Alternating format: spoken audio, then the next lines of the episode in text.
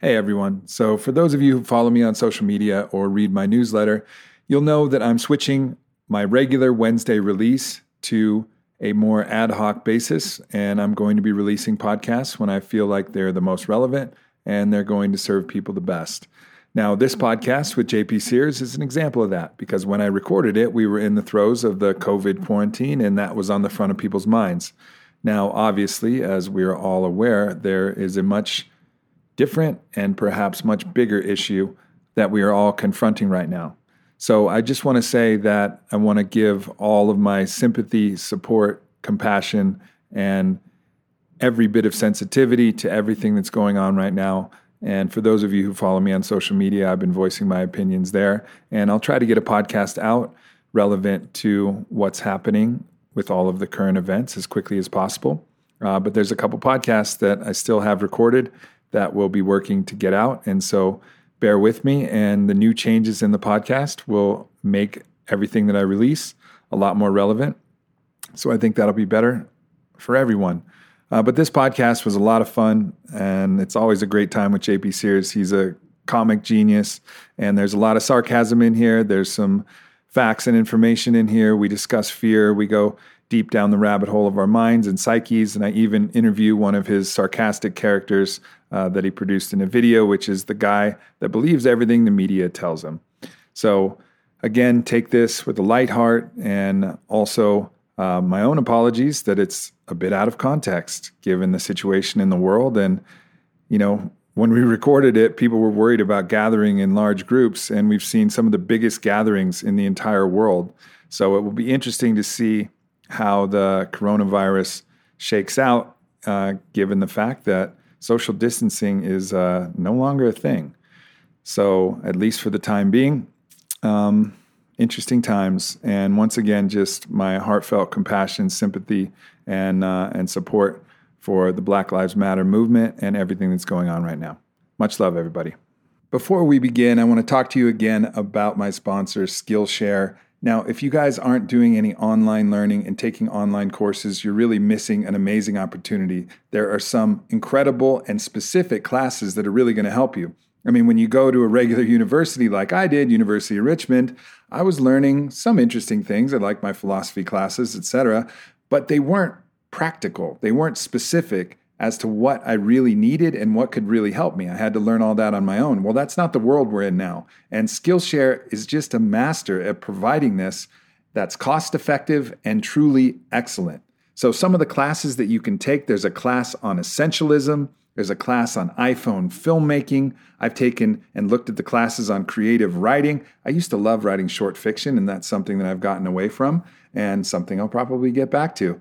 And literally anything you can think of is going to be available on the Skillshare platform. So check it out. You'll get two free months of premium membership at Skillshare.com slash Aubrey. And that's two months of unlimited access to thousands of classes for free. I mean, there's literally thousands of classes. So you're going to find something dope. And most of us do have a lot of time on our hands right now. So please check it out. Skillshare.com slash Aubrey.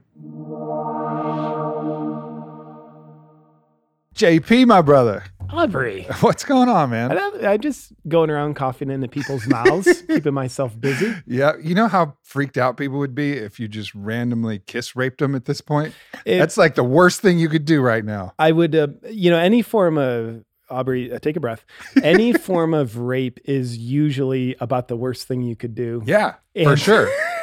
for sure. But now, if you just made out with somebody, they would fucking flip out. I mean, Yeah. normally you should flip out. That's inappropriate. Yeah. And uh, you should never do that. But now, if someone just kissed you, you'd be like, you motherfucker. So apparently, there was a lady in Florida who, like in a bar that's open in Florida, she like randomly kissed three guys That's what I'm talking about. and then called the cops for the bar not practicing social distancing. And it's in Florida. So, of course, that happened.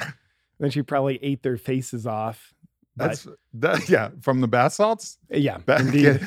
that's there's multiple risks with people opening their mouth inappropriately and Yeah. attacking you in this time, and uh, and this is definitely one of them.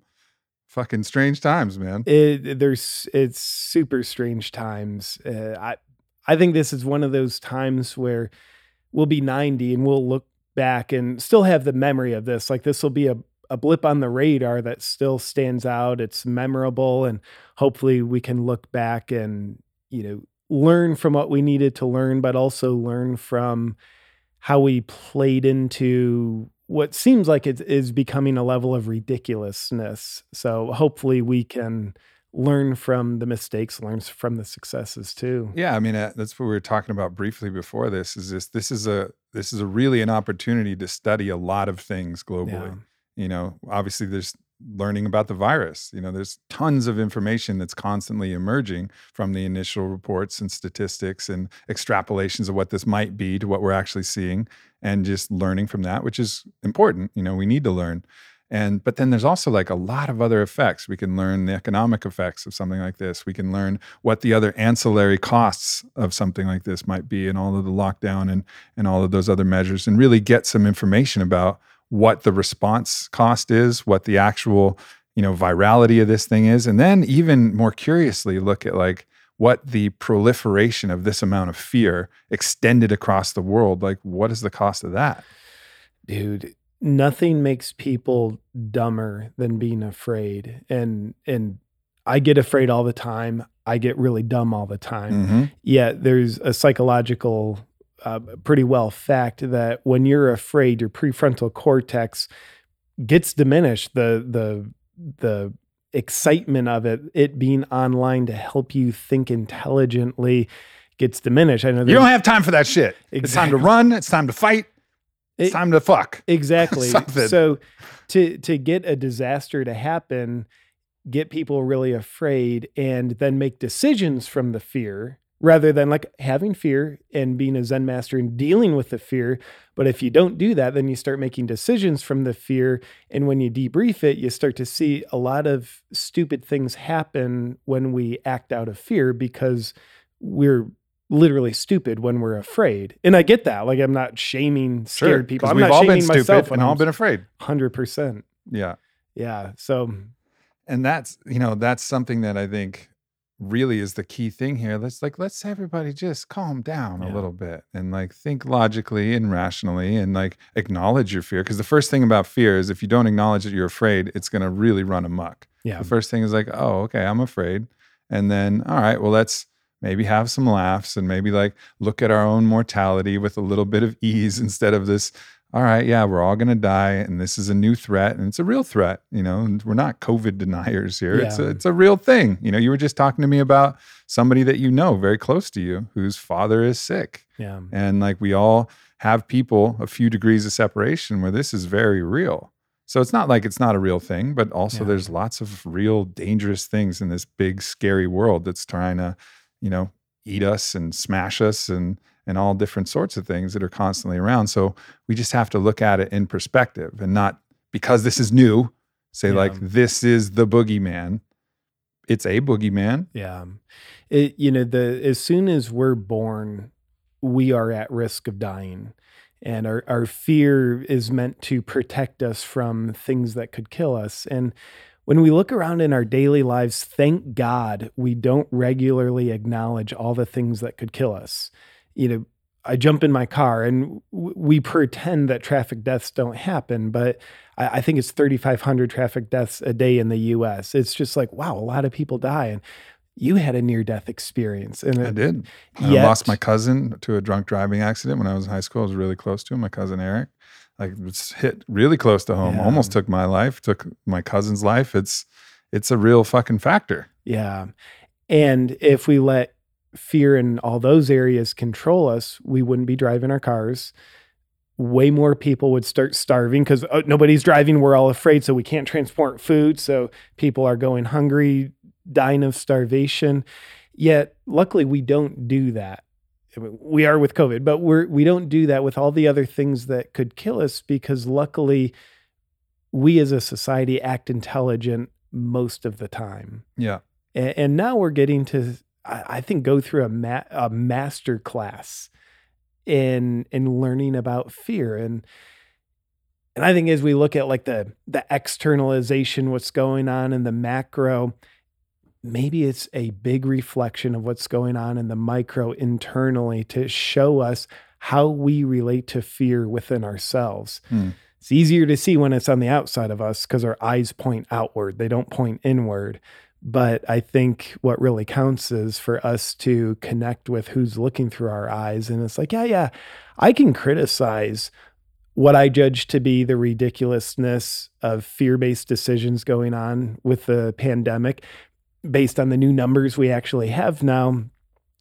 Yet, I would be blind if I didn't acknowledge how I do that to myself. And and for so for me part of the master class is learning about my relationship with fear where am i hijacking my intelligence and not just having fear but acting out of fear and making reactive decisions out of fear Yeah. You know what's interesting is like I, I'm I certainly have still a lot of fear in my system, and I and I'm aware of it, and I still can't necessarily beat it. And what's interesting is one of my like verticals of fear that you, that is really a constant pillar is fear about getting sick yeah right? And anybody around me knows that. Now, my fear about getting sick is based in when I'm sick, I'm less productive, I'm Yeah. doing less. And if I'm doing less, I love myself less because I think that my own worth as a human being and as a man is based upon what I do and not who I am. And that's something I've been working on a no lot. that's that's true that's exactly how it is I got it right. don't erase that program that's accurate so what that ends up leading to is I'm constantly afraid of just getting a cold Yeah. or getting like getting the flu. So I'm constantly sanitizing and washing my hands before this happened because I'm like really worried about that lack of productivity that would come from me being sick. It's not even so much the symptoms, symptoms or whatever. You take some Advil and you fucking sleep it off, watch some movies, Yeah. you know, whatever. That's that's all fine. But me not being able to do a podcast like this or like perform is fucking terrifying to me. But I also recognize that as I'm constantly sanitizing my hand, you know, throughout the last, I don't know, fucking 10, 15 years, it's like I'm I'm washing my hand, I'm putting a little bit of fear on my hands and just rubbing it in. And yes, it might have some modicum of benefit in the short term in case I encountered a pathogen, but long term, I'm lathering myself with fear all the time. yeah and making yourself look like a sissy Aubrey. so with, with that, I love myself even less now. well, you're not lovable. so for you, you know, the it sounds like the real fear isn't the fear of getting sick, but sounds like the fear of being unproductive, which means you your fear is I'm afraid I wouldn't be worthy Right. if I'm not productive. right. Dude, that's so empowering to just know. Yeah, it is. It really, you know, Ram Dass's wisdom, the, the late great Ram Dass. You can't get out of a jail you don't know you're in. You can't get out of a jail made of your own fear until you know you're in it. So how, yeah. I think my delusional ego, and maybe some people can relate to this, otherwise I'm just the only fuck up that gets scared. so my delusional ego says, you know, it if I acknowledge my fear, I'm giving it power. And therefore it says if I can just deny the fear, if I can deny that I'm, you know, in this jail of fear, if I can deny that, you know, I'm not I'm not afraid of being uh, uh, unworthy, my ego thinks there's power in that. Yet I, I think there's control. I think the the sense of power is truly suffocation and it's a temporarily temporary sense of safety because anytime we obey the fear become obedient to it we get the short-term effect of feeling safer. Mm. that's the fear controls us therefore we feel safer less afraid than if we were unobedient to the fear. Yet to me the real empowerment is when we have the courage to recognize the fucking jail of fear we're in. I have a fear of being unworthy too. Like i i'm way more productive than is for my own good because i am Yep. uh, like i'm there with you i'm afraid of being unworthy and i link so much worthiness to productivity as well Yeah, I think that's a it's a pattern that we all fall in, and and to go talk about something else that you're saying, like if we don't acknowledge our fear, it would be like if you think there's a monster under your bed, but you just leap up on top of the bed and don't look under that motherfucker, it's gonna terrify you. It's just you know? 10 hours of torture yeah, for the exactly. next whole like night. good luck sleeping if you really think there's a monster under there and you don't acknowledge it. Be like, okay, I'm a little bit scared of what's under the bed. I'm gonna look, even though I'm a grown ass adult, and see if there's anything under the bed. And it's the same. I mean, that's not a real example for most people. I mean, maybe kids actually believe that, but for us, like if I hear something banging on my house outside that's unusual, I will get my gun and my flashlight and I'll look. And I have no expectation there's going to be anything, but acknowledging, wow, that kind of scared me. Let me go Yeah. check it out and just make sure that nobody's trying to home invade and and, and Yeah. break in my house. Then I can sleep fine. You know, then I can maybe I'll, you know, burn a little Palo Santo or cinnamon stick or something and be like, okay, everything's cool, bro. Like you're all good. I just picture like we're in Texas, by the way. Picture you have your boxers on, bathrobe, and you like holster your gun and your front waistband as you're doing the no Palo boxers, Santo. bro. No both gu- both guns out. just out. both guns unconcealed. yeah, I'm gonna scare somebody one way or another. Uh, I don't know, man. It's just a, it's, it's like you have to address it. You have to fucking, you have to deal with it. so if we pretended that we become enslaved to our own fear and we're obedient to our own fear anytime we're denying our fear or simply acting from the fear first off uh, that's my opinion i'm curious does Mhm. that resonate as somewhat true for you Yeah. I mean, I, I think the first step is just acknowledging and just being humble enough to say, oh, I'm scared. And being scared is going to cause a cognitive bias. It's going to cause a shift actually in our brain and the priorities of the different parts of our brain and the way that we're perceiving the world. The movie that we're watching will be different yeah when we're afraid. You know, and like you have to engage in that. Like if you watch a horror movie and you put yourself in a place where you're just constantly reminding yourself this is a movie, this is a movie, and you don't get lost in the movie, the shit's not scary and the movie's terrible. yeah It's like this movie's lame. The plot sucks. Like why? It's like the Geico commercial. Like why are they hiding in the shed? Don't you just run down? Get away! Like stop doing. Don't hide in the shed full of chainsaws, you idiots! Like this movie's terrible. Doesn't make any sense. But if you're there, you're like, oh my god, not the shed with the chainsaws. yeah You know, and it's it's just you get lost in the you get lost in the movie of your own perception. Indeed. So, in, and for me, something I see all this all the time within myself is when I do that that magic step of have awareness about my fear. I might feel the fear more, yet the paradox is there's less fear because in in if there's a fear there that's going unacknowledged, where we're at is we're afraid to be afraid which means we've got fear squared. There's so much of it that we're overwhelmed by it, so we can't perceive it. And it, it, and I think that's when we get rigid. We we don't feel afraid because we're numb to it because that's it's just overwhelming our system. But I think when we can give ourselves the the permission to have our birthright of being a human and be scared, cool. We we've just transcended the level of being afraid to be afraid. Now we're allowing ourselves to be afraid. But if we're just afraid to be afraid that means we're we're making all of our decisions from a secondary fear. Yeah, it's not even compounding the first it. one. Yeah, compounding it dramatically.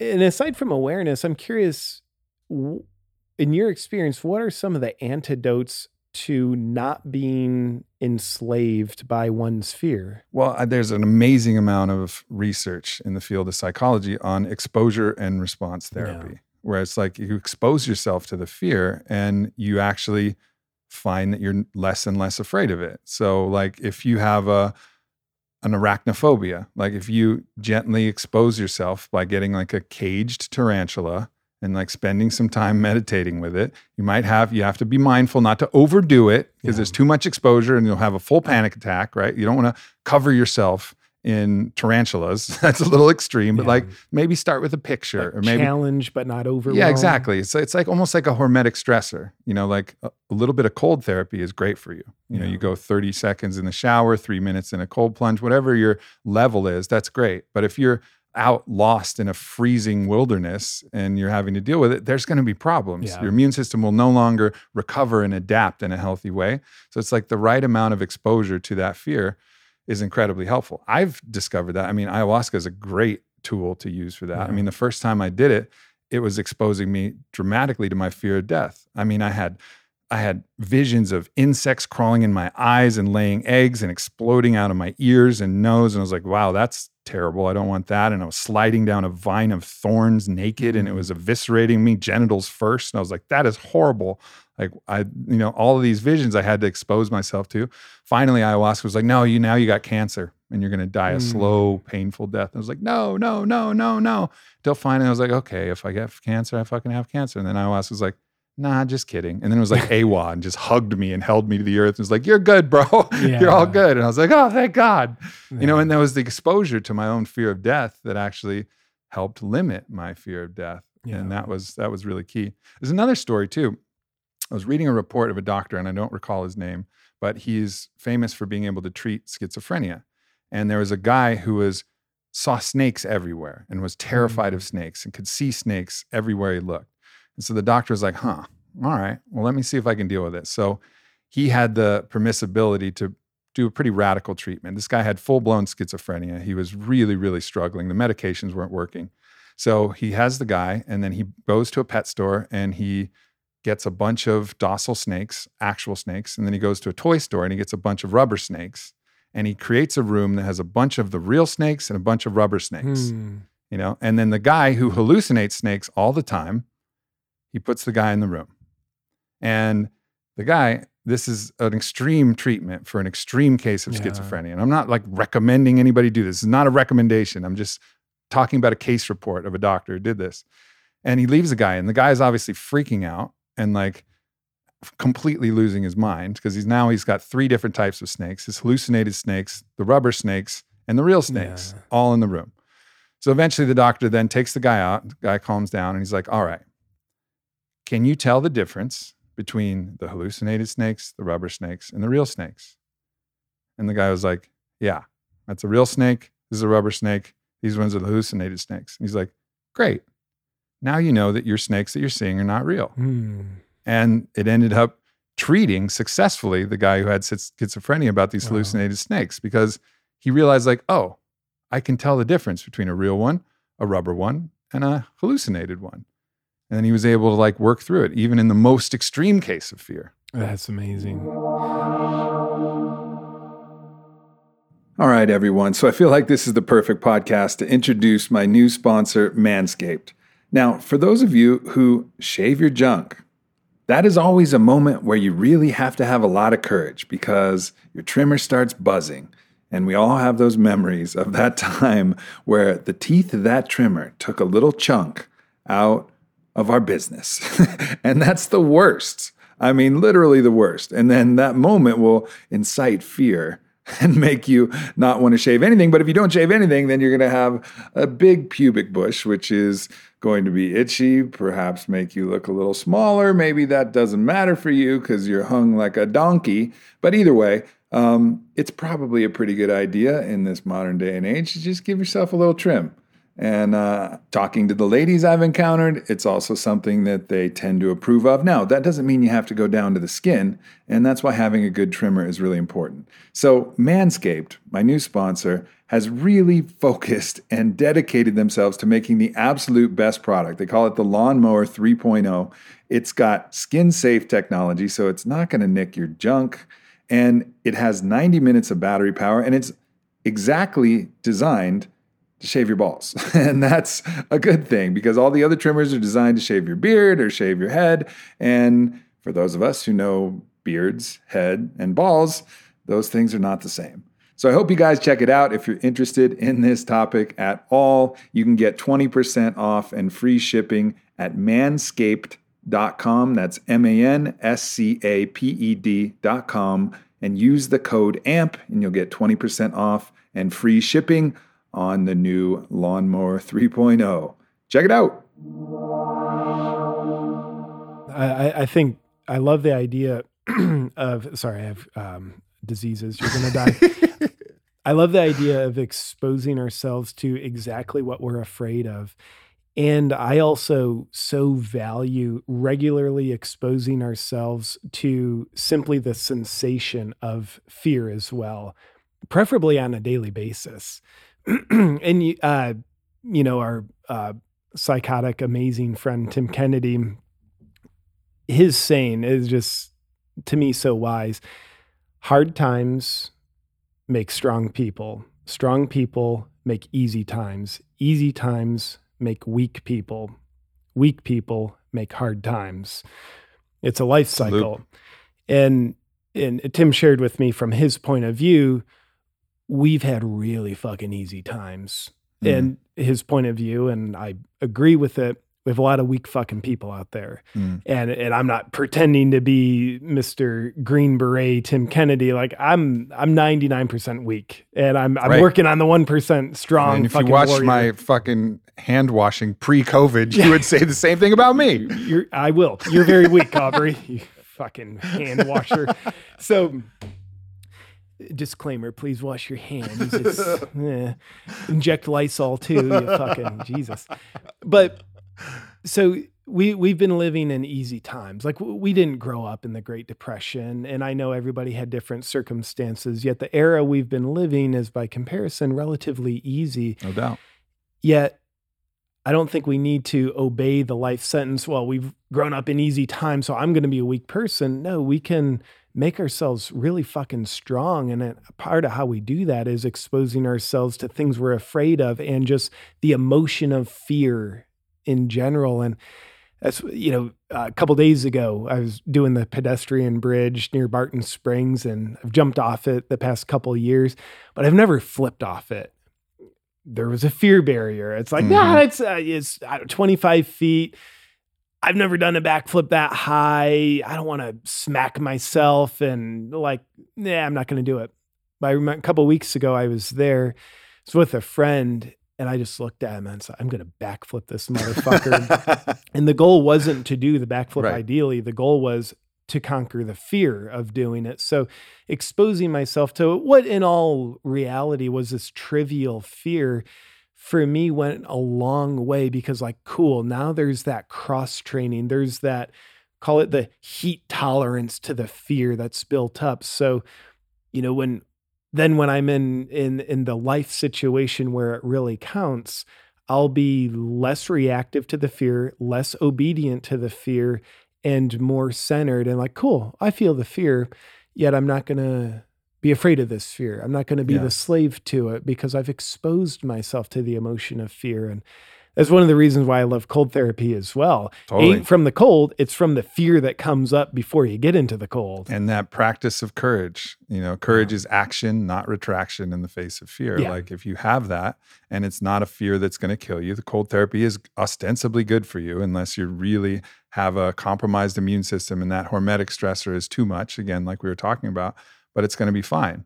And that that ability to do that, it just reinforces your own personal power, your own ability to navigate a world that is scary. Yeah. And I think for me, like cold therapy is, you know, was that still obviously there's those moments where like, oh man, am I really going to do this today? And all of those excuses and justifications why you shouldn't come through your head. And you're like, no, fuck it. And I've gotten good at that.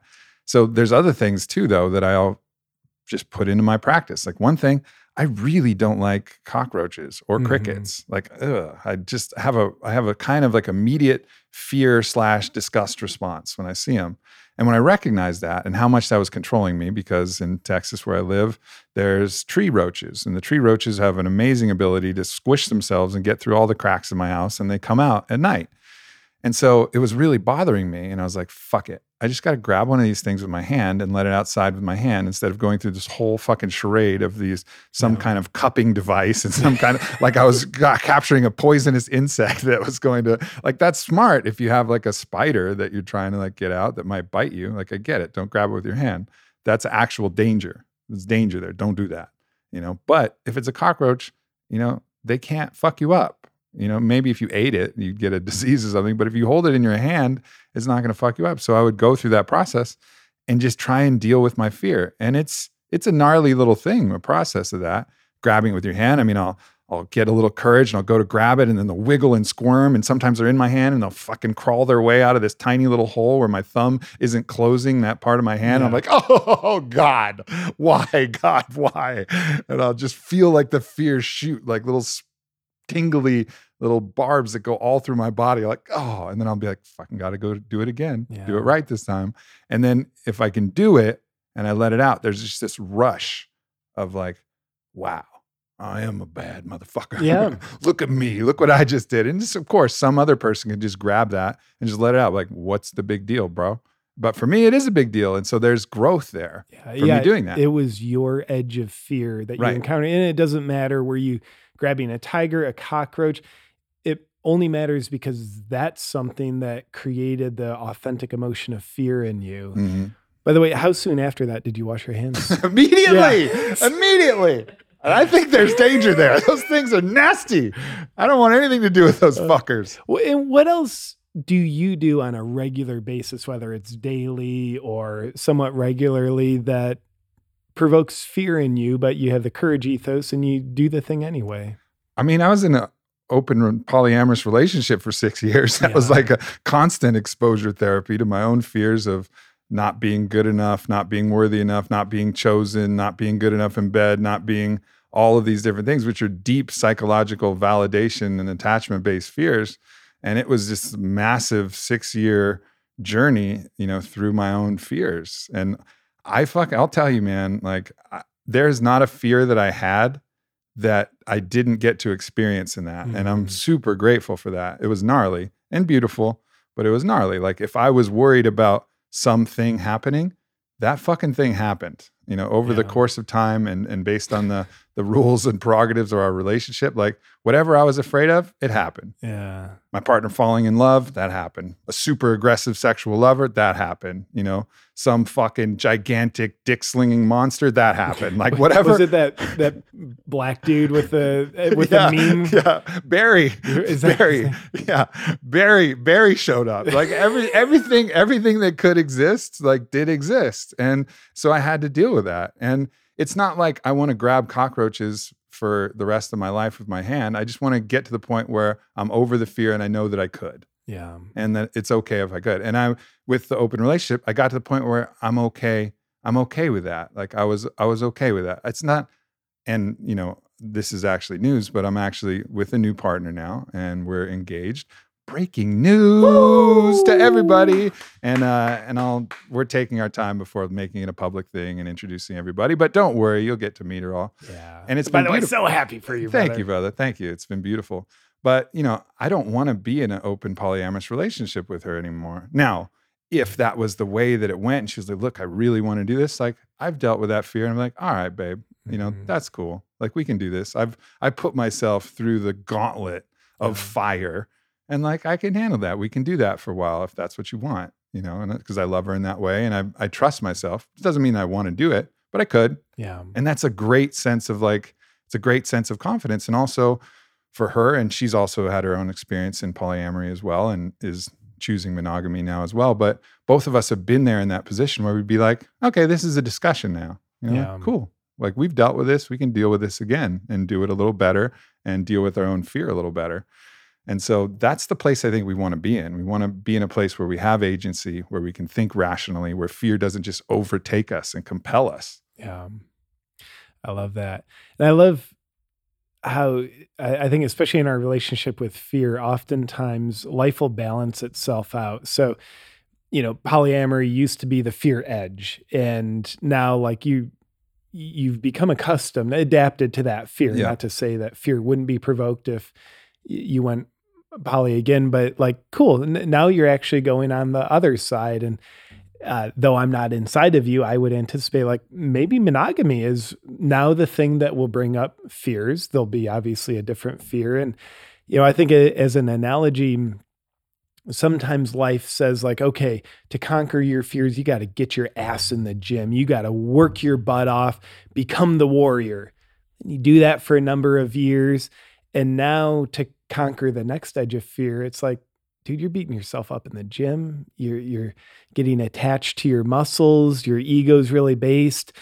Now your thing, like, go do yoga Mm. for for a, a phase, and the ego says, no, like I'll lose what I've gained, and like, but but what what used to be the fear conquering thing, oftentimes we ne- need to go to the opposite side of the fence after a while in the next season in order to conquer the next fear and And I almost think if you wanted to be just a one size fits all life coach, people come in like, here's my challenge. And the life coach just says, do the opposite of what you're doing.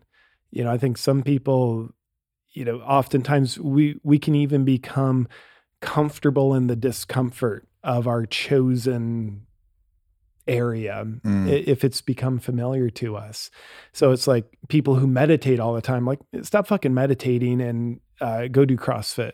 Yeah. And people who like are only in their bodies, it's like cool, go do a ten day vipassana. Mhm. That that's your balance. People who are like, I always need to be in a relationship. Cool. Your path now is go be single for a while. People who find comfort in being single, I'm safe, I'm protected. Jump into relationship. That's Yeah. your next edge. Yeah, I think that's uh that's really important advice to give to people. And I would encourage people to just make a little list of like what you're afraid of that's not actually physically harmful or dangerous, right? Like make a little list and then think about it. Maybe you're afraid of looking foolish in public Yeah. right? And so there's a lot of you know people who've talked about the benefits, and I think even Tim Ferriss talks about it about negotiating for a price of coffee at Starbucks, Yeah. right? Like it's an uncomfortable thing. Like, can I get a dollar off? you know, like and just kind of see see how uncomfortable that is. That would be hella uncomfortable for me even, and I should probably do it. You know, be like. How about 50% off that oat Yeah. milk latte right and, now? and the disclaimer to to really help people sit with their fear about that. I, I, I've done that. You have? Nice. It, it just is the fear exercise. But the disclaimer is you can't tell the cashier, I'm just doing this to conquer my fear. No. You you have to own it. Like, I- Yeah. can I have 50 cents off? Yeah, totally. And if you're afraid of not looking good when you step out of the house, just fucking go out with your bedhead and Yeah. like whatever pimple cream still on your face or like whatever you want to do to like make you more comfortable with that. You know, one of my spiritual mentors, Ted Dekker, he recognized that like the impropriety of doing certain things in public would was constricting to him and he Mhm. really is on a he's committed to being as free as possible.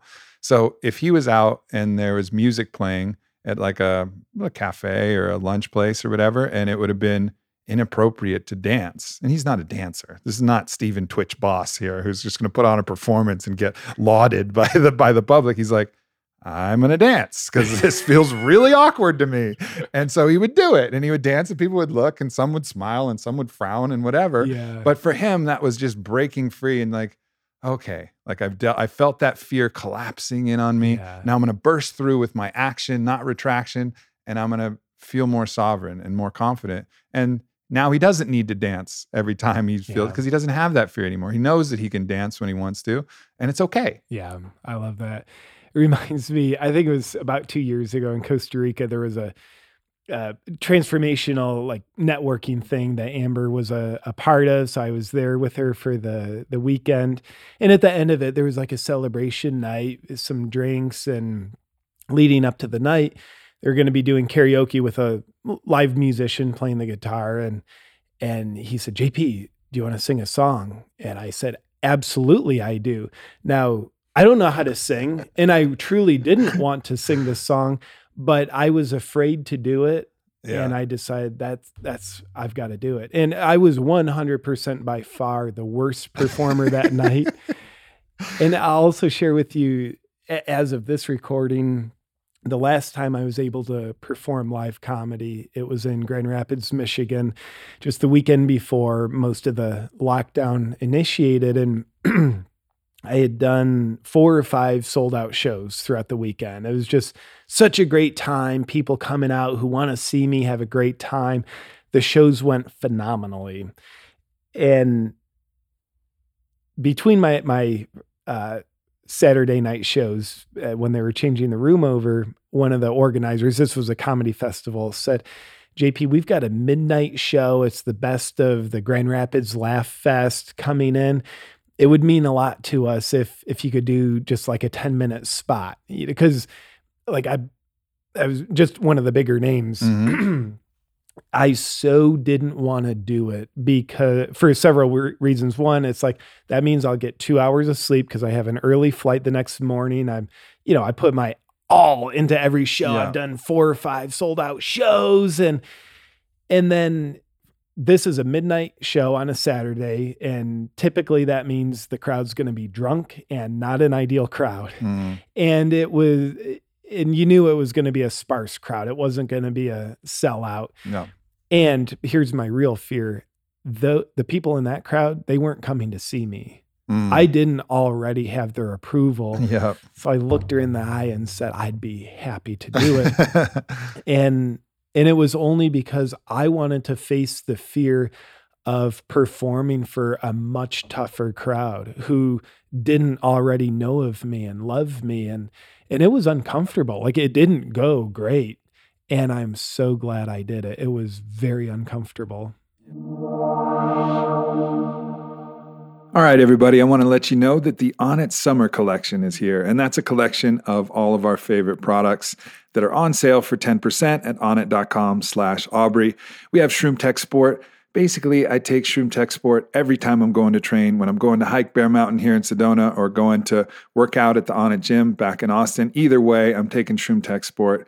It's a phenomenal product that's been tested by Florida State University and shown to help with high intensity interval training and basically all types of training. Total gut health, it's a staple anytime that you want those probiotics, prebiotics, digestive enzymes, HCl, everything that's going to make your gut super happy, help you digest, absorb all the nutrients.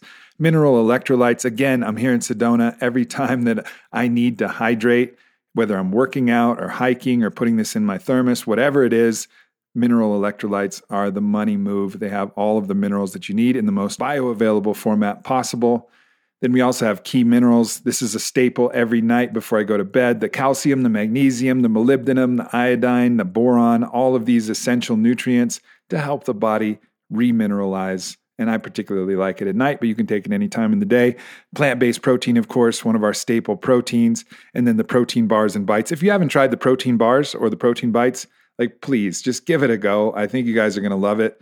They're truly phenomenal products. One of the products that I'm the most proud that Onnit has been able to create in the last year. So definitely check that out and go to onnit.com slash Aubrey. As always, you'll get 10% and you'll get the discount on the summer collection. Thanks, fam. Onnit.com slash Aubrey. Peace. if you think of let's think of fear as a virus right and you think of the virus it's always in us you know it's an endemic we're always to some degree dealing with fear and again i'm not talking about the immediate fear that comes up when there's danger like that's useful like we Yeah. all need that we're not trying to get rid of that it's a different response i'm talking about the endemic fear about things that are not actually harmful Yeah. to our physical body or, or anything that of our safety or security or any of these things. If you think of that as a virus, then you think of like the viral load being at a certain level. Mm. Well, it's universal. Whatever the cause of that is inconsequential. You have a viral load of fear in your body. And this virus is just a metaphor here, but imagine that. Or you could imagine it like a pile of marbles. And the viral load is like a pile of marbles that you have all the time. Well, anything that you do to take a few of those marbles and alchemize them into fucking whatever, rainbows and butterflies, whatever it alchemizes to, it's not the same marbles, it's not the same not the same load. It works. So Yeah. anything that specifically you do to overcome a fear, however fucking trivial it is, it takes some of that load Yeah. out of your body and you become more sovereign and less infected and less just saddled by this overwhelming burden of fear, which creates stress and creates all of these different poor physiological responses. Of course, it's been well studied, you know, the shuttling of immune response to short term, you know, energy and strength versus with the cortisol to long term immune restoration and benefit. There's all kinds of things that are happening physiologically, but also psychologically. And anything you do to take a few of those marbles, to take some of that viral mm-hmm. load and just poof, burst it Yeah. is going to be beneficial. I think that that's a beautiful analogy. Fear is a virus, and then illustration with the marvel, marbles. Because to me, it's so unrealistic to say like, don't have fear. Well, eh, as soon as we're born, we inherently have the fear of death, and anything we have, we have the fear of loss. Yet, if the the viral load is small enough, cool, we can function and and maybe our fears actually motivate us and make us better and help us serve other people more. But man, when there's the when we cross the line where the load is now okay, now my actions, my thoughts, my relationships, they're really being steered with fear. And much like any virus, fear spreads. spreads so easily. Those words are the ways that we infect it. Those words and the attitude of somebody else in fear. We see somebody terrified of something, we're gonna be like, oh shit. You know, we learn through that mimicry. And and that's a that's a big factor and that plays a huge role. And you can look at it from the study of placebo versus nocebo science. You know, those people who have an attitude towards a different threat in their body and have the belief that they're going to get well, either by some pill or some intervention or just some inborn belief in their own strength, they're dramatically going to respond better than those who are saddled by fear and hopeless and ruminating on the despair and the chaos it's going to be in. It's placebo versus nocebo. This isn't this isn't some woo-woo thing. This is accounted for in every single clinical trial. That's why we randomize and double blind everything. It's because the placebo is fucking real. Yeah. And that's our attitude towards any given situation, you know, and how important that is to just be mindful of managing that, Yeah. you know. And it's just like the body. At all times we have cancer cells. At all times we have viruses. At all times we got fucking E. coli in our system. Like we're dealing with shit all the time and our immune system's just knocking it out. But at a certain point, if it reaches a critical mass, then we have a fucking problem Yeah. you know and it's the same with fear like we're going to have it forever but like let's keep let's keep our system whole hearty healthy and then ma- keep it at a manageable level and just do the proactive preventative like prophylactic measures against this by taking marbles of this fear and just getting rid of them whenever we can I, I agree, and and I think one step of awareness when when we're afraid, which is hard to become aware of because oftentimes when we are we're afraid, we, we don't know it because we're afraid to be afraid, and it's like this is just how I am. But if we can notice ourselves externalizing the fear and propagating it, just like any virus, it wants to spread. So you know, have you ever had just you, you've gotten bad news that isn't about you personally? It's like, oh, this latest school shooting on the news, and you just start telling people about it. It's like now we are spreading the virus of fear, which is a great telltale sign. Oh, we ourselves are afraid. I, I mm. think those who don't know how to deal with the fear internally externalize it. And I think there's a psychological mechanism that happens where we make an assumption, and I don't think it's accurate, but we make an assumption if I can put this fear onto enough other people, I won't have to deal with it. Just like people who mm, unfortunately went through horrific abuse as a child, whether it's physical or sexual, sometimes they will grow up if it's undealt with and at times they'll abuse other people. Just they statistically they find 95% of child molesters were molested when they were children. It, make no mistake that doesn't mean 95% of children grow up to become child molesters. That's not the statistic. 95% of child molesters were molested as a kid so the psychological mechanism is there's this abuse I internalize, it's undealt with. And if I can make someone else the abuse victim, if I can make them carry the abuse, then I won't have to carry it anymore. Now, of course, no matter how many people you abuse, no matter how many people you scare, it's not going to offload your fear. Just like if you think of Freddie Mercury, who had AIDS, no matter how many other guys he butt fucked, it wasn't enough to offload the AIDS that he had. yeah that's that's that's very true That That's is an true. accurate butt fucking analogy, Aubrey. Go wash your hands. was- I saw I had so many things to say to your whole to your whole rant, and then you busted out that analogy, and all of it just burst out of my mind. I was Yeah. like, "Whoa!" So the moral of the story, too, is two morals. Don't have sex with Freddie Mercury. He's dead. It's going to Yeah. be hard anyway.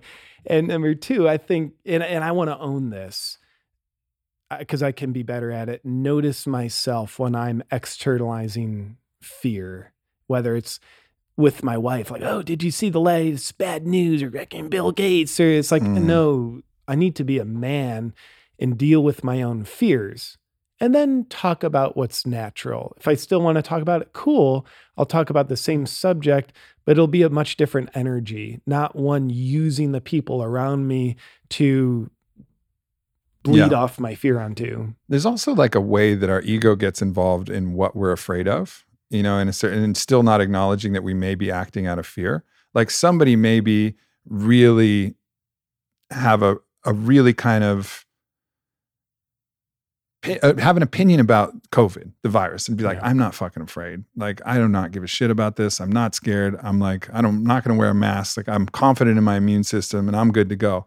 But the way that they're analyzing the situation, they could be terrified of, you know, tanks mobilizing in this kind of National Guard lockdown. Like, because I remember getting emails from people who were like, we saw fucking tanks mobilizing. It's going to be full lockdown here. And like those emails fucking float out. And I'm like, whoa, whoa, whoa. Like, we sure about this? Yeah. But that's still the same as acting in fear as imagining that the initial statistics, which were like 4.5% mortality rates, you know, and like believing that 2 million people were going to die and all this, like, it's just a different shift of fear. And it doesn't make you better because you're terrified. You see one fucking army moving some tanks from one base to another, and the army's like, no, we're just, this is what we do all the time. We move vehicles and stuff. yeah. But they, they extrapolate that into some fear based Orwellian hypothesis Yeah.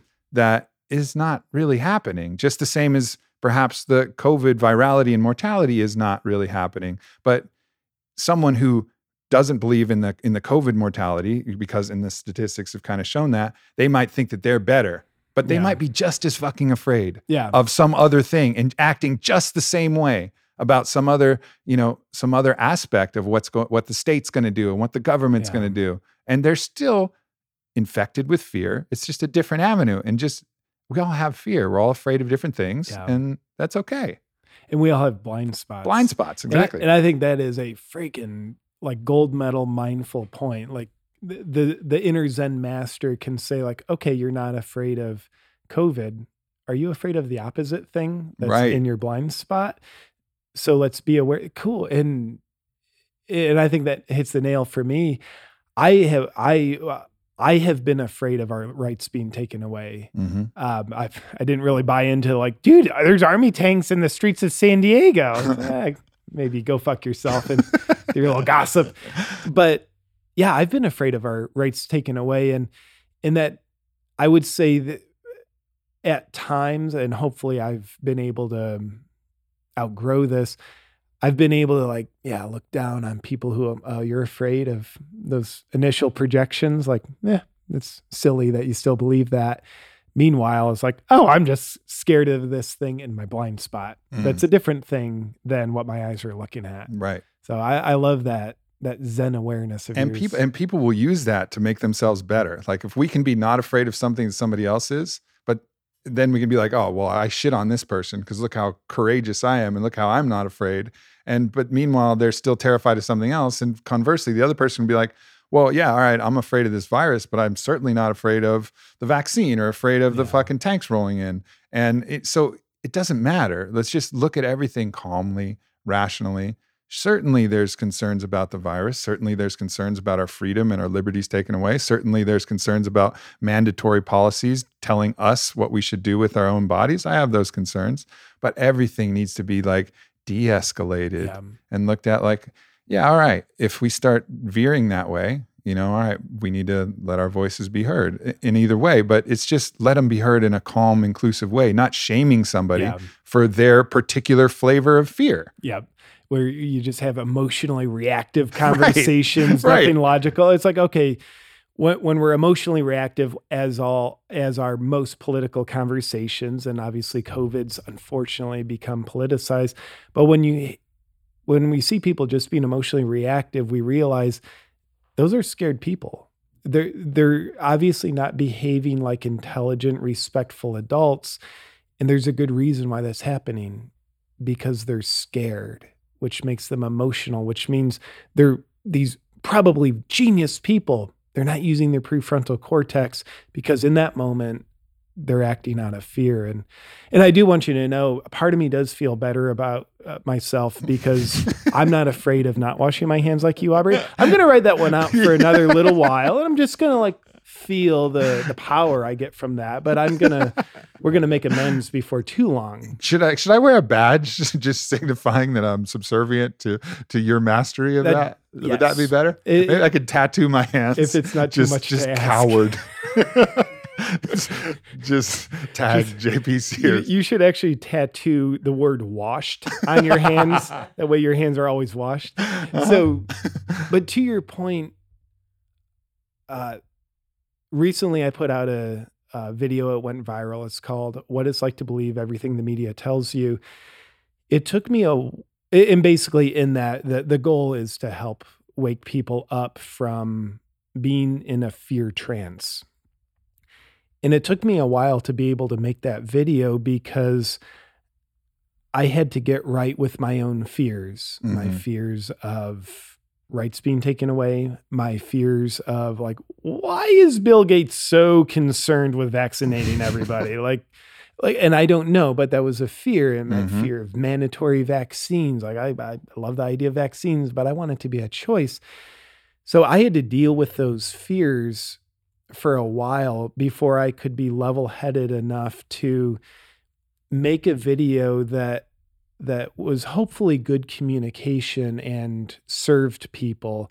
Otherwise, it would have just been misdirected anger from my undealt with fears. But as as I able to get right with like, yeah, I'm afraid of these things. Mm. Aware of it, own it, process it. Cool. JP's got a little more prefrontal cortex online, and I do mean only a little. And I think that's such a it's such a gift, and I think it's one of the reasons why the video you know went viral and did so well. Viral is a funny word to use for that, but like, but why the video? It wa- went COVID. Shut the, The country extreme- down because of my video. you know, there's there's a good reason. It's because laughter. I mean, even if you talk to Tim Kennedy or talk to anybody who's been in service, like laughter is the way to de-escalate a scary ass situation. Yeah. You know, like the moment you can laugh about it is the moment where you can start to restore some prefrontal cortex and start to be like, all right, you know, like let's just calm down here and think rationally, think logically, and make the best choices about what to do. And so laughter is such a gift in this situation. And you know, it's it's funny that people find like they'll kind of lash out against people who are de-escalating because they're so attached Yeah. to that. But it's essential. It's essential for us to actually make the next best step is to de-escalate. It, we have to do that. So we have to laugh. So we have to celebrate like comedy and we have to celebrate the ability to look at things and have like a few laughs. I agree. Man, you know, the we need to de-escalate our emotional charges one way or another. Laughter is one way. Breathing is another way, Mhm. which by the way, laughter gets you breathing. So it, it it helps with that. Sometimes having open, honest conversations. Honestly, sometimes you got to go outside and fucking scream. Yeah. Sometimes you you got to work out. A lot of ways to de-escalate our emotional volatility that happens inside of us. It's like it happens for all of us. The question is, do we deal with it or not? And and it's just like the the, the last soldier you'd want to be in a foxhole with is the emotionally reactive one. Totally. Soldier who you do want to be in the foxhole with is the one who is their pulse is 72. It's like the Tim Kennedy. There's fire underway, but he's calm, which means you're going to be making the best decisions. Nobody makes better decisions with panic. That's why in the olden days when movies were shown on film that was made out of a highly flammable material, there were unfortunately fires in movie theaters uh, more frequently than today. So what they would find is when there was a fire in a movie theater, what typically killed more people was the panic about it. Mhm. Someone screaming fire rather than the fire. So it, it it teaches us about our nature. We don't make better decisions when we're panicked, when we're emotionally volatile. That's why we need to de-escalate it. No like doubt. You said. And it applies to so many things. Rogan's always said that emotions are not a fighter's friend. You know, he's been Wow, commentating yeah. for the UFC. And when I see, you see it all the time, when you see people really like super emotional as they're going in the walkout and they're fucking beating their chest, they're clearly overcoming their own fear and like using their own portrayal of aggression to get them to do something that's ostensibly incredibly scary. You know, not just from the physical danger, but your career, your livelihood, your value, your internal values as a man, people watching you either get beat up or win. I mean, it's an unbelievable thing that all these fighters do. And the ones that are the scariest are like Fedor Emelianenko back in the day, just fucking Stoic. ice cold. Or some another version of that was Israel Adesanya when he just busts out some crump dancing beforehand. he's so relaxed that yep. he's just fucking. And, even Tony Ferguson is like that. He's just breakdancing on his way down, and he's the fucking boogeyman. Yeah. I mean, granted, he lost to Gaethje recently, but he doesn't mean that he's not the boogeyman. It was still an incredible sure. fucking performance of heart and will. He's just the skills didn't match up right. But those are the people that are terrifying. You see that in the great champions. You know, they'll they'll be breathing or smiling or dancing or like Fedor cold, and it's like that person is fucking scary. Yeah. Like really scary because they're going to be thinking rationally and reacting and and even Conor's like Conor was so confident, you know, like his confidence and his belief just created this aura around him of like just and that's that's the people those are the people who are really really scary Indeed. to deal with, you know, and that's because they're they're able to use the full faculty. You know, even Cody No Love when he was when he was beating um Dominick Cruz, right? He was he was doing little dances and smiling and. He was just like so alive and in the moment, yeah. contrasted with when he was fighting TJ and he was fucking pissed. He just wanted to take his head off. He wasn't just peppering and dancing. I think at one point against Dominick, Cody pulls out his tattooed guns out of his thing and shoots his own feet. You know, I was like, that dude is on fire. You know, like that's that's what because he's responding in a way yeah. that's going to give him an advantage without yeah. that kind of wash of fear. Yeah, man. And and I would almost dare say if we look at some of those great fighters and and I, I think that can br- bring up a bit of a flow state conversation. And I'm not a flow stateologist yet. I know when I'm in a flow state, it's magical. And and for me, I hit it easiest when I'm on stage. Mm. And and I think one of the ingredients is there's a certain level of fear. But one of the ingredients is not succumbing to the fear and and getting all worked up about it and making decisions and having my mindset view the lens of fear. But it's like oh no there's a level of fear. Like there's hundreds of people here to see me. And so it's kind of like playing without a net. So there's a level of pressure that necessitates a rise to the occasion to be so fucking present in the moment that you know i can just own a room and you see fighters just like Anderson Silva back in the day when mm-hmm. he would just like do these small, seemingly slow head movements to dodge, pun- dodge punches like he's fucking Neo in the Matrix. so I, I, think that relationship with fear, those fighters who aren't succumbing to the fear, I think there's fear there, but the fear isn't what they're looking through. Right. The fear, it's like a passenger in the car. Yeah. It's like it's in it's the back the pocket. Yeah. Yeah, it's not they're, the driver. They're not sociopaths. They're not superheroes who are incapable of being afraid. But the the one in the flow state, the one performing amazingly, I think has the best relationship with fear. No doubt, man. No doubt.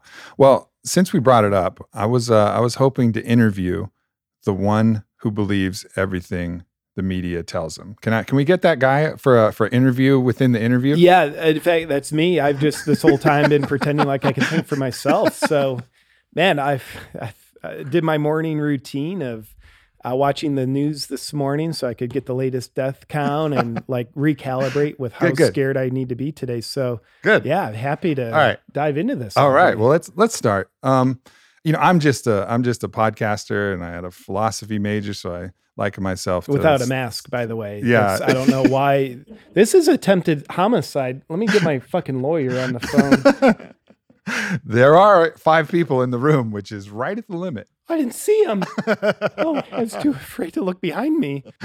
Um, so I, as I say, I'm just a podcaster, you know, philosopher, you know. So I'm just looking at some facts and figures and just trying to ask some questions. So I just hope I could ask some questions. Hopefully, you could, you know, give your opinion and, and maybe clear some things tell up. Tell you the facts. Um, yes. So you know, initially, what the media was saying was that you know we're looking at a couple million dead, and you know, mortality rates were you know above four percent, and you know, based on what we're actually seeing with the real mortality rates um, are considerably lower. A study done in California of 863 people said that there's at least 28 times more cases than we imagined, which means the mortality rate is lower. Extrapolating that, it's actually instead of 4%, maybe like between 0.1 and 0.2%.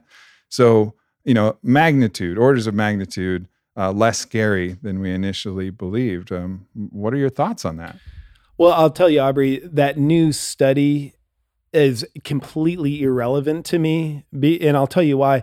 Because I made up my mind when I was most scared in the beginning when they told me the original death numbers coming in. So, like anything else after that, like I'm not willing to believe. It just doesn't feel safe enough to change my mind. so it didn't shake you at all that you know things had to be oh in one ear and out the other. It meant fuck all to me. Yeah, I yeah. understand. That and, makes sense. And I also use those new studies. The only thing I'll acknowledge about them is I'll use those studies to justify that the lockdown is working because the death rate is lower because of the lockdown, which makes me believe the lockdown should last forever. it's really the the safest way to prevent COVID. It seems is just to lock down forever. But don't 100%. you see that there's a lot of other costs society wide and worldwide that that might be causing? Uh, absolutely not. I mean, I hear some uh, extremists like doctors talking about deaths of despair. I say good. Those people dying of depression and suicide and poverty aren't going to die of COVID anymore, which means technically they've been saved from COVID because they died of something else. I think it's helping the cause. Yeah, it's definitely an opinion uh, for sure. But speaking of deaths, um, no, it's the absolute truth because I'm frightened as I believe it.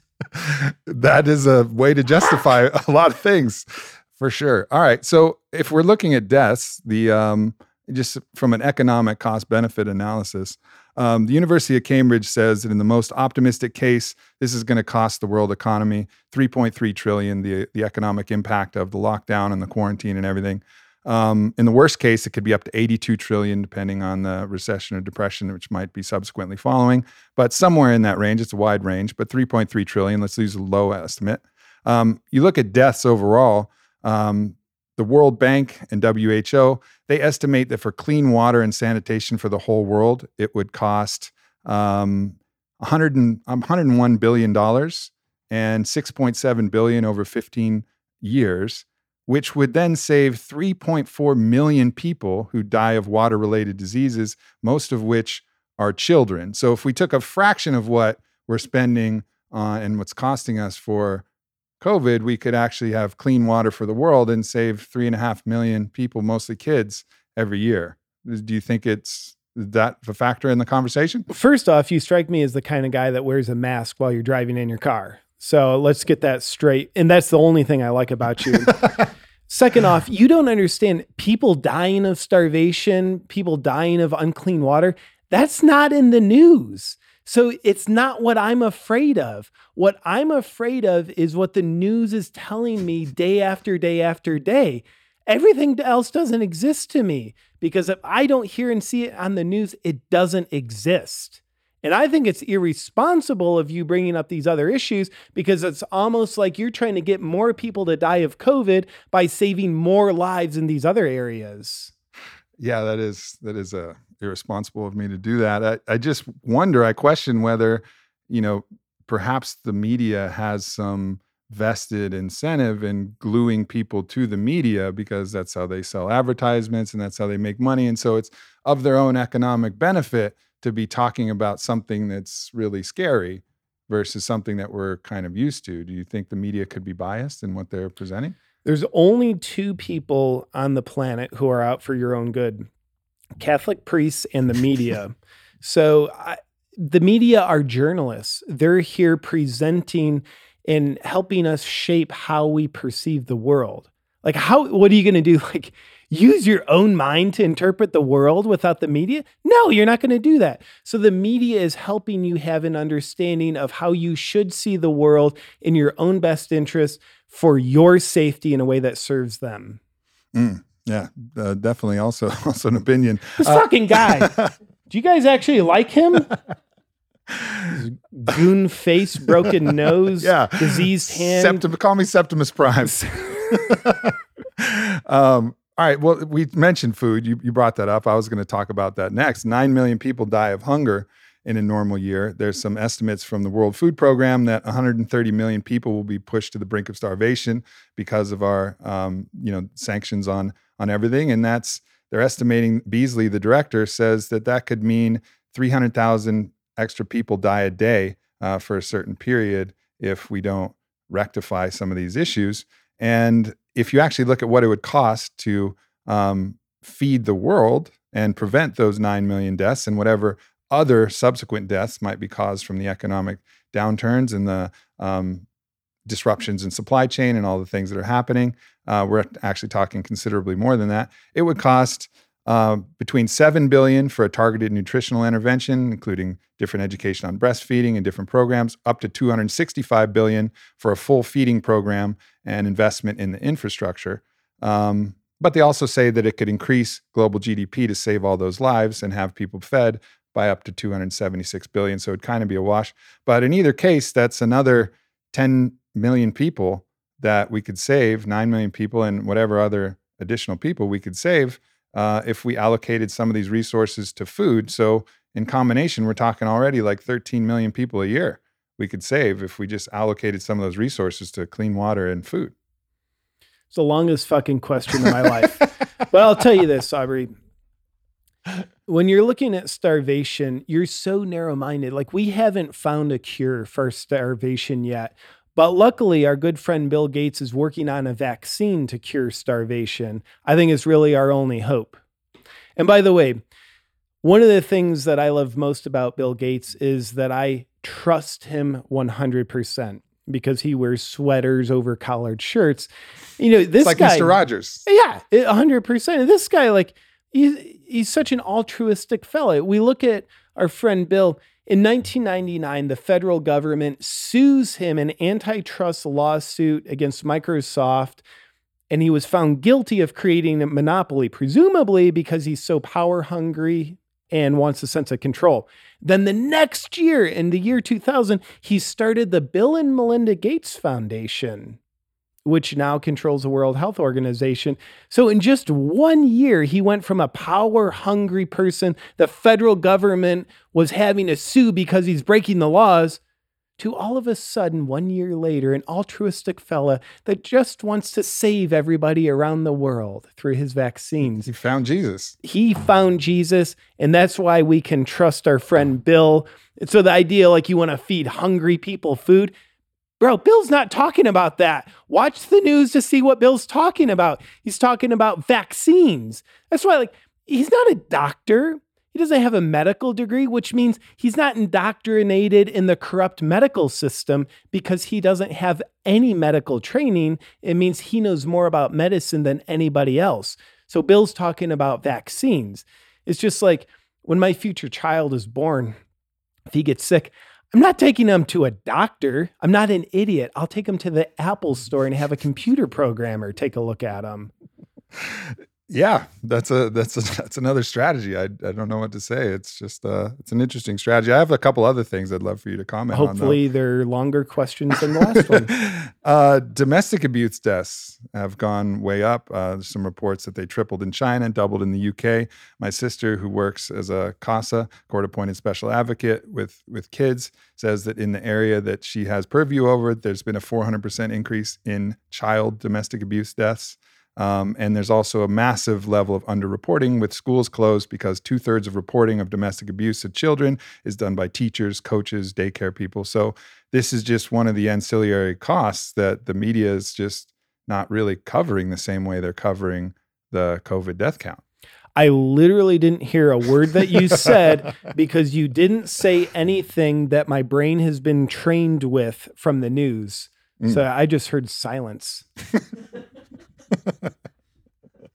All right, fair enough. Well, we'll go on. Uh, suicides is another thing that you know has actually some people have talked about it, and um, Oxford University research says that suicide rates rise by one percent for every percentage point of unemployment, which means that we're looking at potentially an extra twenty thousand additional suicide deaths because of the rise in unemployment that has been caused. So that's uh, just another 20,000 people taking their own life. Yeah, but what we need to understand is we are saving millions, probably billions, potentially trillions of lives through the lockdown. And I'll tell you, an idiot friend of mine, he one time had this conspiracy theory that back in the day, Bill Gates realized like he can no longer use Microsoft as the vehicle to take over the world. Once he was found guilty, the government broke that up. So the very next year, he formed the Bill and Melinda Gates Foundation to be the new vehicle that he uses to take over the world, more power and control. And because he disguised it in a way where he's helping people, that actually trains the world to help him take more of their power and their control and their personal sovereignty. Like, but I told him, like, bro, the guy's a billionaire, not a trillionaire. He's not smart enough to do that. Mm. Like, so he's a conspiracy theorist, just a complete idiot. Wacko, huh? Yeah, he yeah. does not watch the news. Uh, addiction. Let's just keep going. Uh, um, keep talking about all these things. Uh, 67% more alcohol sales according to the tax receipts. So, you know, alcohol is really one of the major scourges on people's physical health and also causes a lot of accidents and violent behavior. And it's just going way up in response to everything that has been mandated. Is that a concern for you at all? Well, it is. And I think as a society, if we band together and get these alcoholics onto opioids in the medical system, I think we'll really be able to help them deal with the pain that's driving them to drink in the first place. Yeah, that, that makes sense for sure. Um, all right, well, let's just keep going. You're doing such a good job addressing all my concerns here. Thank you. I want you to know that I'm blacked out with fear right now. I I am not aware of my own consciousness. My soul is potentially left my body. I, I, couldn't be more terrified, but I feel safer the, the more terrified I am. Good, good. Um, one of the things that people have been really afraid of is these hospitals getting overwhelmed and you know there's lots of stories about this and um, you know certainly we've seen that in uh, from moments in italy and potentially moments in in new york where there is a surge but nonetheless um, if you look at the labor department statistics the hospitals had to lay off 1.4 million healthcare workers in april because the hospitals were actually not at capacity and they didn't have work so they had to furlough their employees and doctors and healthcare workers and people on the front lines. Um, had to get laid off in April. So uh, what's what's going on there? You're now you're basically talking about a flat Earth, Mister Conspiracy Theorist. If you want to get an accurate assessment of what's going on in U.S. hospitals, all you need to do is look once again at the picture of the hospitals in Italy. Like after that, you don't need to understand anything new more updated hmm. information or what's going on locally because remember that picture so scary.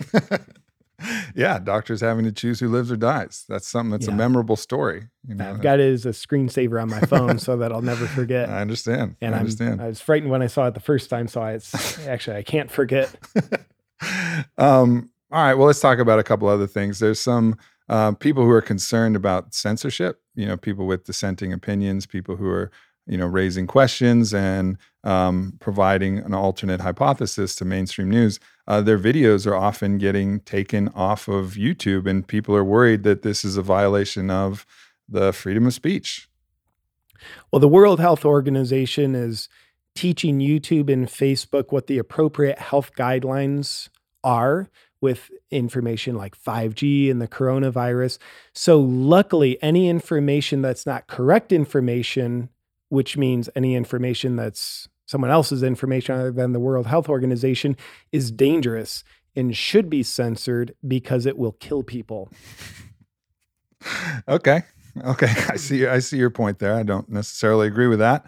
Um, people are also concerned about potential Orwellian measures, you know, mandatory vaccines, phone tracking, chipping. People are worried that this is going to be this kind of initial step that's going to get people to sacrifice their freedom in order for an increased sense of safety. Yeah.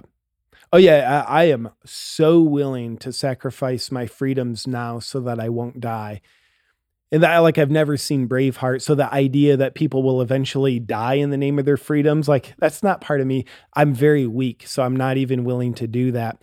So when I look at the idea of like mandatory vaccines, I two things. First off, I hope they come about without long-term human trials because those long-term human trials to prove safety and effectiveness it's just like unnecessary bragging. I say, like, let's be humble. I just rub it in people's faces how effective these vaccines are.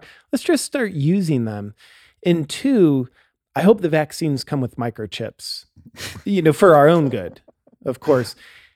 like, I don't want to, like, I don't want to sound greedy, but I'd like to ask them for two microchips if I could, because I want to be extra safe. like literally, if you told me to run out in traffic, but it's for my own good, I would do it. I feel you. I feel you, man. Um, personal health is the last thing I just wanted to talk about. I mean, it's uh, a lot of the measures: people staying at home, people overeating, people drinking alcohol. Uh, it's lowering their own immunity. Also, there's concerns about the innate immunity that comes up from actually exposing yourself to different things with all the hand washing, the masking. People are worried about long term consequences and also worried about some of these things that, like exercise being limited, gyms being closed, everything, all the things that actually support a robust and healthy system. Um, like I talked about in my book, Own the Day, all of these different practices that can actually get you to a position where you're in the vast majority of people that exhibit fewer symptoms and are able to deal with this virus that's actually being depressed. So we're actually more vulnerable, not only this virus, but every other virus and every other threat that might come about. So do you see any concern with, you know, focusing on one thing to the detriment of our overall health and making us at risk for everything else? No, that's incorrect information. I have never once seen on the news anything that suggests that we have influence over our own health and our immunity. like, like have the aliens landed yet? Like Come on, bro. The only hope we have for our health, the only thing we can do is hope they can come up with a vaccine that will protect our health. Nothing else we can do. All right. Well, it was a pleasure interviewing I, you. I think I got diabetes during this conversation, and it's not my fault. Uh, thank you. I'll take uh, I'll take JP back now, yeah. please. Boom. wow. How know, was it dealing with that fucker, Aubrey? it was actually pretty funny. I'm not a comic genius because I could not stay in character at all. I had nothing. I had nothing to say except laugh. And uh, but you know, nonetheless, like, look, all of us, as I said, humor is really important, and understand that was a comic sketch. Yes, the facts that I read, you know, are supported and have have studies around them, but nonetheless, like, we have to just look at these things, have a laugh, like and just analyze the whole picture. We're not yeah. saying that COVID's not real. You know, you're the person that you know whose father got diagnosed, he's in a bad way. You know, like yeah. there's some bad shit that's happening. And there are some healthcare workers who are really fucking stressed and really busting their ass and like spending a ton of time, you know, dealing with different concerns. All of that is real. Yeah. And all of that is like part of the picture. When my parents got pneumonia, just a normal case of pneumonia, and they were waiting on their tests, like that shit's scary. My parents are in their 70s, you know, like all of these factors are also real. And we're not saying like we need to disregard all measures. You know, like, all right, there's some things that are reasonable, but unless we're actually looking at everything, there's no balance that can be struck. You know, and there's no logic that can be that can be utilized. So it's just like taking everything holistically and saying, like, let's just look at everything. Yeah. You know, that is a look at everything. Not, you know, as we had fun within that sketch, looking at just what the news tells us that, that's not everything. And and you know, I, I don't want to get pessimistic about the news yet. I you know, I, I think getting a person getting their news from the news is like getting financial advice from a broke person. Like it's called the news, but it might not be the best source of news. And you know, I, I, there was a, a, podcast Tony Robbins put out. It's great. You listen, listen to, to it. it. Yeah phenomenal. Two facts, and a half facts over fear. I think it's called. Yeah, two and a half hours. I mean, people, please check it out. Nobel Prize winners on there. Nobel bunch Prize, of doctors, head of the Cleveland Clinic. Hundred yeah. percent. The the doctors that got banned from YouTube for voicing like, hey, you know, we're here's what we're seeing here on the front lines after dealing with five thousand patients. So those doctors and for me, it was a single best source of information you know, I think it would it, take dozens and dozens of hours to s- decipher through to get that information through other sources. And to me, the beautiful thing about that podcast is they weren't emotionally charged. They weren't No. like, "Hey, this is here's the conspiracies," or "Screw them for having a lockdown." They were saying like, "No, here's what we know in our opinion based on what we know with the latest information." So, super informative, and and you know that was a great source of news. No doubt. And that's the beautiful part about the world we live in is that there's multiple different sources. And even the concerns about censorship, all right, the YouTube's doing it, but podcasts haven't been Yeah, haven't been fucked with. And there, and even if they did, there would be new it's almost like when you the like the best way to make a book like a, a worldwide sensation is to ban it. ban it. Yeah, You know, like that's going to make sure that shit is fucking everywhere because people are going to wonder why you banned it. And I think you've seen that with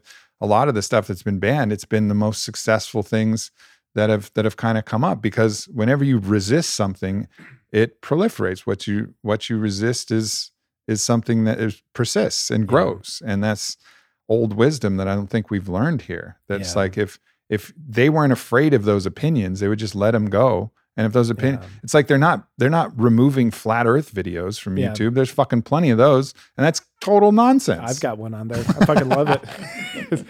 you know, when I I don't know what it was uh, couple months ago at this point when I got the notification at the back end of YouTube on YouTube Studio saying, I mean, it, this is paraphrased, but they said we're going to censor you and we're taking down videos and you could get strikes against your account for people who are posting. It was information on 5G and the coronavirus that doesn't align with the World Health Organization standards.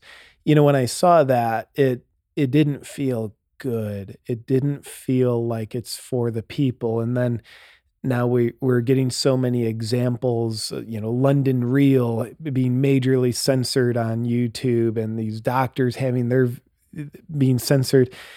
Um it, it's a concern for me and you know, not just like me as like a, a professional. I'm, that's what not what I'm talking about, but it's a concern for me for humanity and our freedoms. And there was a headline two days ago. My wife showed me where uh, Trump declared he's going to go after the social media giants for censoring people's speech, and and I love that. It, it's weird. Like now, I think like the the hippie population that's been so fucking anti-Trump for the past four years now like and i'm not saying like hey i'm pro trump i'm saying i'm pro some of the things trump's doing like withdrawing funding from the world health organization that's something like the the new age hippie crowd that normally just dogmatically hates trump we're like oh that's fucking awesome Yeah, it's like people are really robust and intricate people with Yeah. flaws and things. They're not. You can't just categorize a person as one thing. And it's also, I think it's also important too, because so many people, you know, if you can account for something based on ignorance and based on fear and based on personal greed and motivation, you don't have to hypothesize a conspiracy. yeah You know, the fact like Trump's actions, you know, wouldn't he be in on the conspiracy? First of all, he's in whatever this hypothesis is, he's uber wealthy, Yeah. elitist, and the president. You'd think he'd be part of it, but his actions are like, no, he's just a dude trying to figure it out with a massive ego and yeah and some other shit. But he's and he's made tons of mistakes and he's ignorant in m- a multiplicity of ways. Sure. Like, granted, all that, but it's not. He's not acting conspiratorially in any of this. yeah And so it's like, don't allow this idea of some nefarious Illuminati deep state organization to account for something that you could just account from simple greed or simple lust for power or simple ignorance. You know, like all of these things can account for everything that's going on. from yeah from my delusional point of view where you know to me it appears and this is looking at things through headlines articles the news so is it accurate who the hell knows and it's through my delusional perspective anyway yet it to me seems as though Trump is acting in a rational way towards the lockdown. You know, he's like refusing to wear masks. He's, you know, supporting Elon, like, yes, open up the Tesla factory, go Elon, and saying we need to open up the country. Let's have the social media giants stop censoring individuals' speech. you know, when I look at that, I'm like, "Ah, why is he not behaving as though he's bought and paid for? right. in, in, a, in my own stupid hypothesis, I look at it and say, like, well, maybe here's why. He's an outsider. He's not a politician, still not a fucking politician. he's our president, but he's an outsider. He came to the table with more wealth and fame than any of these other politicians will ever have. And it's the wealth, the fame, and the symbols of power that go with that that I would dare say causes a politician to be susceptible for corruption. Like, you know, like whether it in is this true? I don't know, but let's just pretend our lockdown is longer than what is in our best interests. If that's true, we have to ask like then who's acting against our best interest? Is there corruption going on? I don't know, but Mm. it's a valid cr- question. But here's Trump, the cowboy, trying to like open everything back up.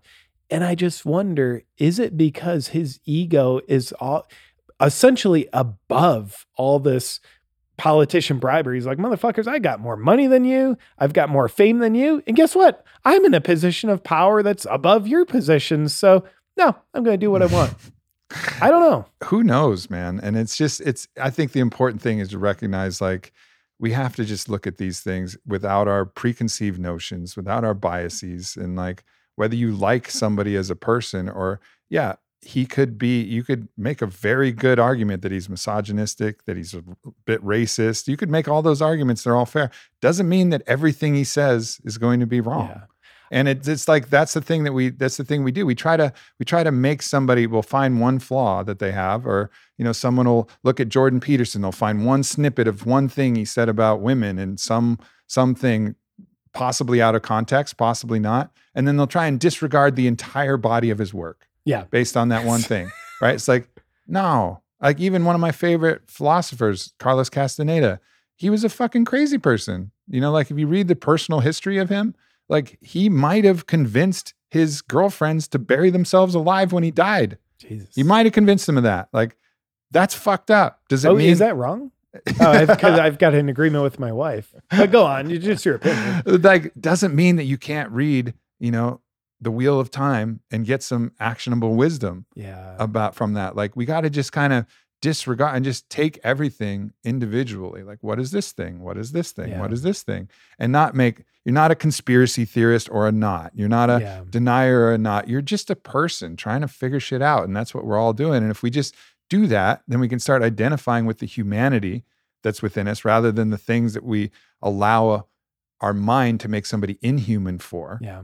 You know, which is what we do in war when we're trying to call somebody a Charlie or call like, you know, a commie or a fucking whatever. We try to dehumanize them Yeah. so that we can point our guns and shoot them without any qualms because we've made them lesser than us but it's not true you know and that's why that the story of the people playing soccer on christmas during during world war Mm, like yeah.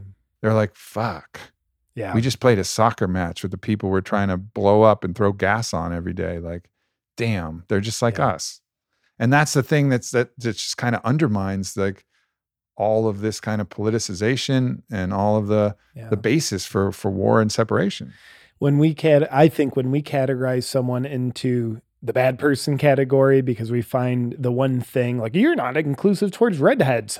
Fuck you. You're an entirely bad person. I think we do that because we're mentally lazy. We don't want to actually now think about other things they have to say and explore the nuances, which takes brain energy that we either don't have or don't want to devote. But I would dare say there's probably not a single person on planet Earth that you truly don't like everything about. You know, some people there will be more than others, but uh, a friend of mine the other night, we were having similar conversation, and he, in a very open minded way, he said, I bet there's things about Hitler you would like. And like, and that's like almost controversial as like, cool, I'm not about killing people. That's not the thing I like. But it, he's probably right. Like, you, maybe he's nice to his cat. It's like, cool. I, I like it when people are nice to animals and they treat them well. So, and Hitler's an extreme example, yet when we look at anybody that we're just throwing in the oh, you're in the dipshit box, right? Well, off. any good movie. Any good movie has a villain that has some characteristics that humanize them. Mm, Like that's like all the all the great art is about that. Like that's why the Joker movie was so revolutionary, right? It was like you saw the human being in this maniacal, you know, supervillain, and then and that makes a huge impact. And I think that's we're starting to see that. And I think the Joker was a really pivotal movie for that because Yeah. usually the Joker is just oh this is a you know maniac homicidal yeah. killer who's just out for chaos like bane you know bane was a very flat character you know but it was a great great character but it was not as interesting as this joker which is you know showing the human side of it and i think we got to look at that at always and just recognize that every single person is a is a person Yeah. and every single life matters whether we're seeing it or not like everything counts you know And to me, that's the energy of compassion, love, and connection, not the energy of fear and separation. Yeah. And that it's, to me, it's, I feel weird saying this. The Joker movie was a movie about compassion. hmm As you mentioned, you get to know the character. And when you get to know the human underneath the behavior, that's compassion. yep Um, that's it um, because we're talking about politics, Aubrey, uh, can I share a joke with you? please I just wrote this, uh, I think it was yesterday. It is a joke meant for the stage, so there's not going to be an audience. It's gonna, it's, it won't be funny here, but I, and I'm an equal opportunity. we will all judge you for it and, ex- you. and Thank cast you. out of our comic Yeah. pantheon. Observe how I'm not funny, but take my word, I'm funny. Um, I've been on the news. So anyway, you watch the news and see I'm funny on the news. But so back to my fucking joke. I'm an e- equal opportunity offender, so I'm going to offend both sides as part of the joke. So I've got a, a joke I do on stage where I'm talking about how food is like people. And I go through how, you know, different foods are going through the same social issues that different groups of people are going through, like tofurkey. It's the, it's the transgender of the food community. It's like I used to be a plant, but now I identify as meat. and uh, gluten's the Donald Trump of food. Half our country's intolerant, yet we chose to eat, didn't we? And um, alcohol's the Joe Biden of the food world. It's connected to impaired speech. and Joe Biden is the human equivalent of roofies, as roofies are connected to memory loss and sexual assault. anyway, I just wrote that. I need nice. I'm like, ah, nice, to- nice. That's good. You know, spread the spread the jokes around, spread Yeah. the love around, spread the jokes around.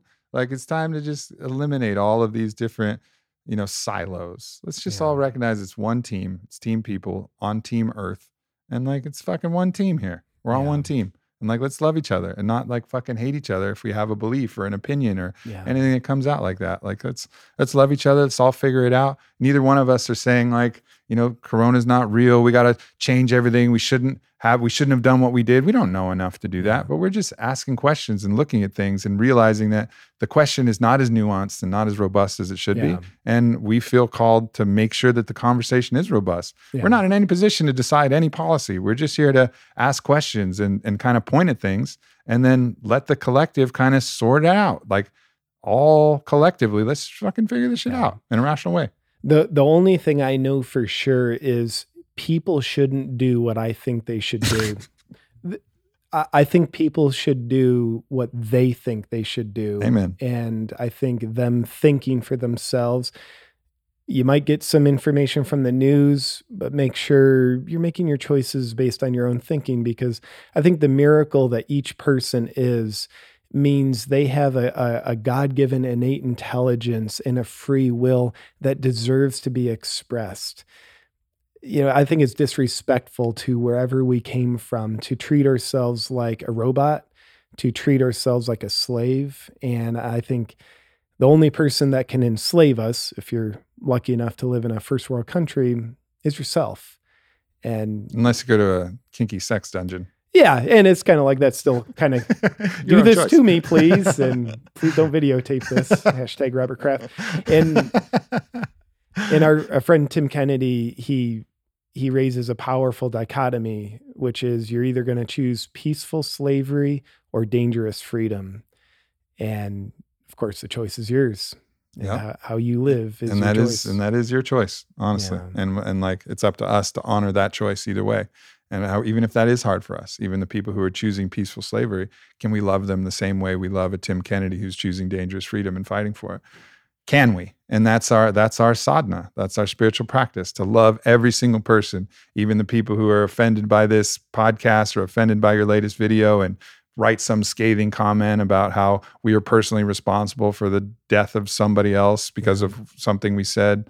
Like even that person, like can we love that person? And uh, and that's our that's our spiritual practice. Hundred percent. That's our invitation. And I, because it that truly is a spiritual practice.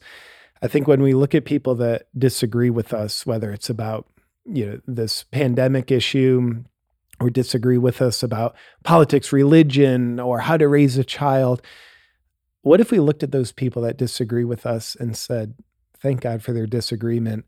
That is a more powerful catalyst of love than people who agree with me because when we look at people that we disagree with, now we have the opportunity for unconditional acceptance. Can I accept you even though we don't agree? And it's beautiful, it's love, it's connection if we do. When people agree with us, you know, it's we don't have that adversity mm-hmm. to strengthen our unconditional love expression. Yep. We we don't have to accept them for any differences.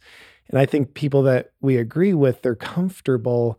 And that's typically who we surround ourselves with most. But I think the people that disagree with us are more beneficial to us. And can we be respectful, kind, and most of all, accepting towards them, even though we disagree? By the way, I'll go on record and say if anybody compl- if everybody completely agreed with you the world would be so shitty. It'd be yeah. so boring. There wouldn't be diversity. Like there wouldn't be different kinds of music. There wouldn't be different opinions. There wouldn't be growth. There wouldn't be expanded learning. So thank god people disagree with us. And can we view them with acceptance not rejection? Boom. Nailed it so good to talk to you, man. Oh, so good to talk with you, brother. YouTube channel. What's the? Yeah. They can obviously search JP Sears, but what's yeah. the actual link? Awaken with JP on YouTube and all the social medias and podcast. Indeed, yeah, podcast Awaken with JP Sears. It's in all the spots if you want to check it out. You, you have been on there a couple times, mm-hmm. most recently as well. So, yeah, awesome, man.